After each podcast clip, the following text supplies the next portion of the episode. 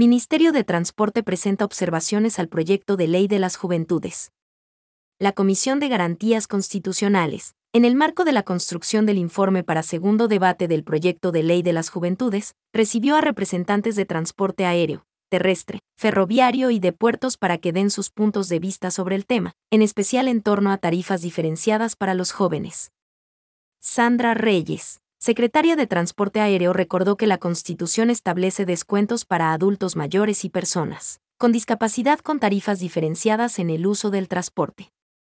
La funcionaria dijo que, si se realiza el descuento del 25% en cada boleto aéreo en beneficio de los jóvenes, representaría 16 veces el valor del impuesto de salida de divisas, ISD, de las aerolíneas. Además, el gobierno requerirá anualmente 258 millones de dólares, aproximadamente, para subsidiar a jóvenes que se movilizan en transporte aéreo. En este marco, precisó que se afectaría la conectividad a nivel nacional e internacional.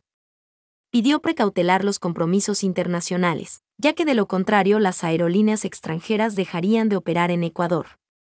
Entretanto, Mario Pardo, subsecretario de Transporte Terrestre y Ferroviario, señaló que en transporte urbano se moviliza diariamente el 70% de la población urbana, de ellos el 30% son jóvenes entre 18 y 29 años, es decir, 3.5 millones. El subsidio a esta modalidad de transporte significaría 525.000 dólares diarios o 191 millones de dólares al año.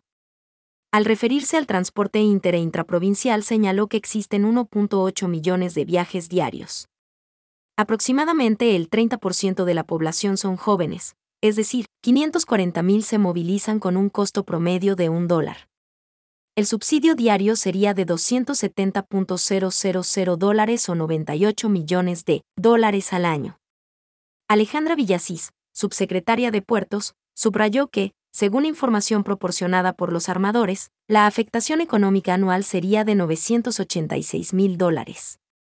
Además, se afectaría el turismo de la provincia de Galápagos. La legisladora Magali Macías señaló que es bueno escuchar a las autoridades para que den sus versiones y así, evitar fallas en el proyecto, de allí la importancia de medir el impacto económico. La parlamentaria Sofía Sánchez, lamentó que no existan recursos para atender el pedido de los jóvenes respecto de tarifas preferenciales. Recordó que a nivel mundial se establecen estos beneficios. El presidente de la comisión, Fernando Cabascango, solicitó que desde el Ministerio de Transporte realicen un estudio técnico financiero sobre las tarifas preferenciales. Destacó la decisión de esta institución de realizar mesas de trabajo con los transportistas para analizar esta temática.